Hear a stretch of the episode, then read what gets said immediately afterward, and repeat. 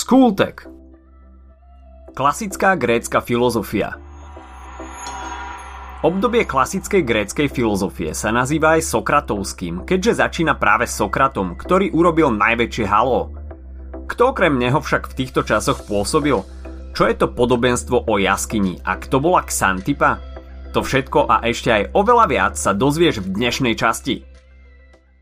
Obdobie klasickej gréckej filozofie trvá počas 5. až 4. storočia pred našim letopočtom v Aténach a jeho najvýznamnejšími predstaviteľmi sú Sokrates, Platón a Aristoteles. Sokrates, ktorým začneme, bol veľmi zaujímavou figurkou. Jeho otec bol kamenár a matka pôrodná babica. Matkino umenie pôrodníctva ho doviedlo k tomu, že tak pomenoval aj svoju filozofiu, maujetika, Ide o umenie viesť rozhovor spôsobom, ktorý privedie na svet pravdu.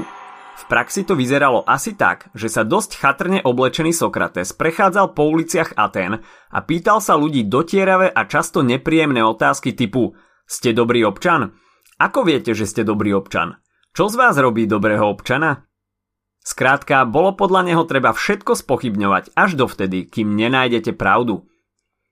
Viacerým občanom Aten ale dosť ležal v žalúdku a nakoniec sa na neho niekto tak nahneval, že ho obvinili z kazenia mládeže a zavádzania nových božstiev a prinútili ho vypiť čašu jedu. Jeho manželka Xantipa z neho tiež nebola nadšená. Často po ňom kričala a hnevala sa, pretože sa nestaral o rodinu ani o kamenárskú dielňu a dnes sa na jej počesť o niektorých ženách hovorí, že sú Xantipy. Nie je to ale tak úplne fér, lebo no, Keby ste mali manžela a len by vám robil hambu a nestaral sa o rodinu, asi by ste robili to isté. Musíme mu ale pripísať k dobru, že si uvedomoval, že vie, že nič nevie. Hm. Ďalšia zaujímavá vec o Sokratovi je, že za celý život nenapísal ani čiarku. Jeho filozofiu spísali jeho žiaci. To by bolo v krátkosti niečo o jeho živote. Približme si teraz aj jeho filozofiu. O metóde rozhovoru sme už hovorili a určite vám odporúčame prečítať si niektoré z rozhovorov, ktoré spísali jeho žiaci. Zrejme ste si všimli aj to, že po Arché už Sokrates ani neštekol a celý jeho záujem bol upriamený na človeka a spoločnosť. Veril tomu, že úplne všetci ľudia sú si rovní a chcel, aby sa seba realizovali. Seba realizáciu podľa neho človek dosiahne v duchu hesla Poznaj sám seba. Dobro, morálku a pravdu považoval za najvyššie cnosti a veril tomu, že príčinou zla je nevedomosť. Jednoducho veril tomu, že rozum nás vždy privedie k tomu, čo je správne a ak náhodou rozum niekedy zlyhá, alebo nás privedie do patu, existuje ešte aj daimonion. Daimonion je akýsi vnútorný hlas, ktorý má každý človek a pomôže nám urobiť správne rozhodnutie, čiže svedomie. O, jasné, a treba povedať, že neznášal sofistov a sofisti mu jeho nenávisť oplácali. Sokrates bol fajn, nie? Škoda toho jedu. Platón Platón bol na rozdiel od Sokrata synom bohatej atenskej rodiny a mal sa stať politikom. Neskôr však stretol Sokrata a práca syna z povolania sa mu znechutila, tak si zmenil meno z Aristokles na Platón a rozhodol sa stať filozofom. Živý príklad toho, ako Sokrates kazil mládež. Jeho rodičia museli byť rozzúrení.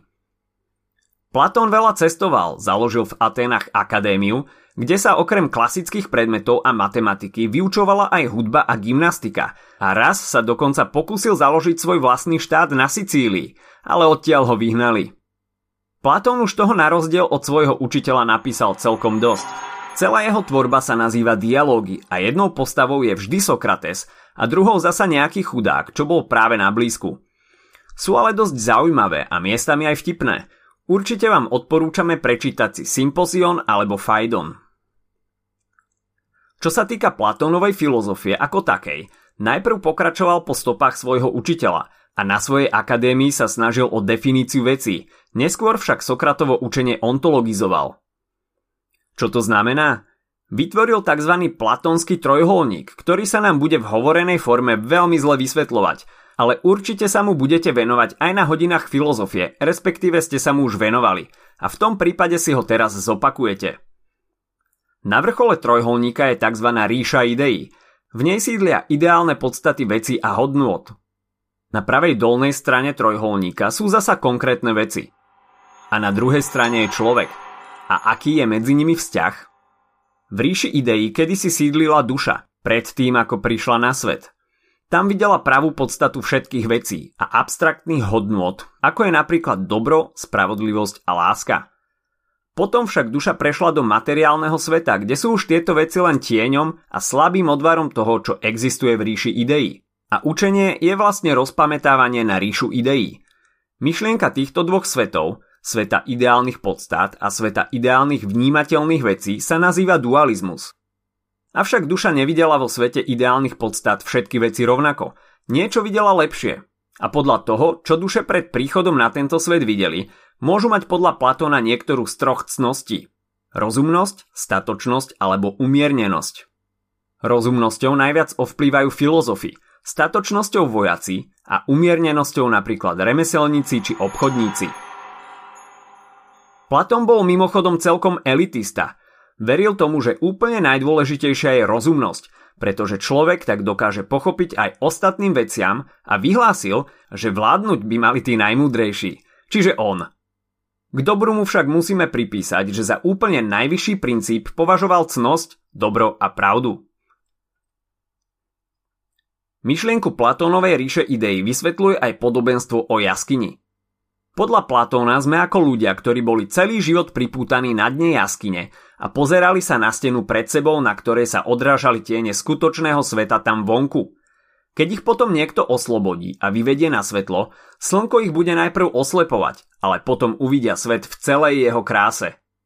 Ak sa však vrátia k ostatným v jaskyni a budú ich presviečať o tom, že to, čo vidia na jej stenách, nie je skutočné, nebudú im veriť – Platón toto podobenstvo spísal do podoby dialógu medzi Sokratom a Glaukónom. To bude tentokrát do Platónovi všetko, tak sa presuňme k Aristotelovi.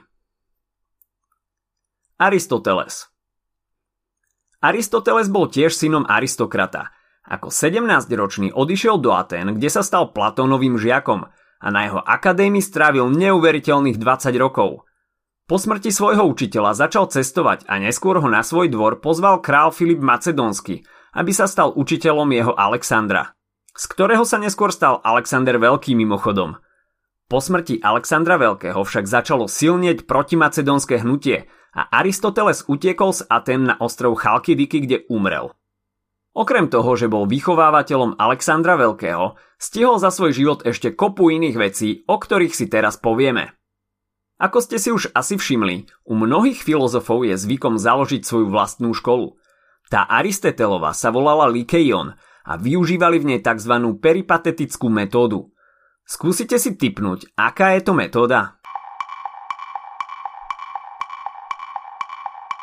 Znamená to, že hlavnou učebnou metódou bol rozhovor. Študenti sa prechádzali a diskutovali o veciach. Nazýva sa tak podľa stĺporadia peripatos – pri ktorom sa zhromažďovali.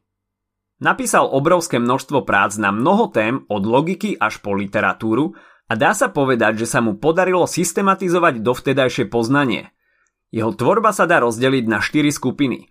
Ako prvé sú to logické spisy, zvané tiež organon, potom metafyzické práce zvané originálnym menom metafyzika, ďalej prírodovedecké spisy, napríklad o nebi, o duši, meteorologika či o vzniku zvierat.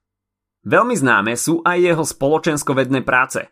Iste ste už počuli o dielach ako politika, etika, Nikomachova, poetika alebo rétorika. Vidíme teda, že Aristoteles sa venoval obrovskému množstvu vecí a nie je možné, aby sme si v našom podcaste prešli všetky. Treba však spomenúť, že i napriek jeho 20-ročnému štúdiu pod Platónom sa nakoniec rozhodol prehodnotiť jeho učenie a zamietol ríšu ideí. Súhlasil, že najvyššie pravdy a podstaty existujú, ale kritizoval dualistický model sveta.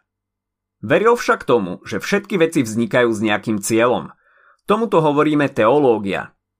Existujú podľa neho štyri príčiny vzniku veci, konkrétne materiálna, pôsobiaca, formálna a účelová. Je tvorcom základnej výrokovej logiky, ale logiku samotnú nepovažuje za samostatnú vedu. Vidí v nej nástroj rozvíjania iných vied, Rozlišuje induktívnu a deduktívnu metódu a vytvoril dva základné zákony.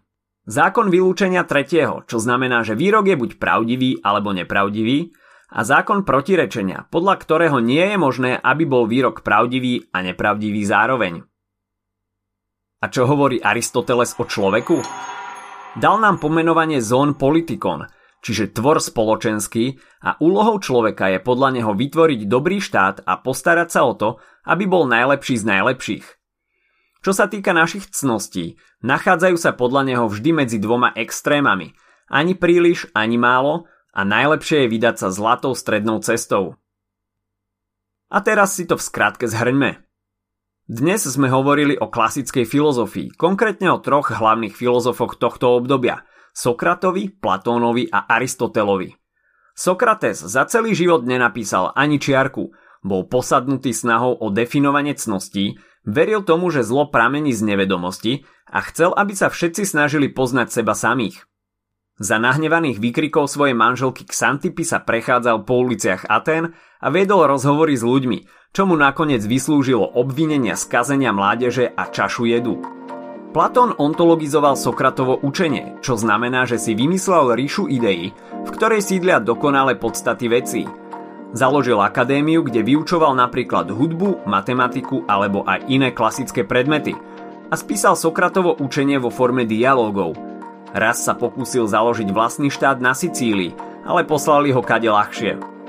Platónovým žiakom bol Aristoteles, ktorý bol pravý polyhistor.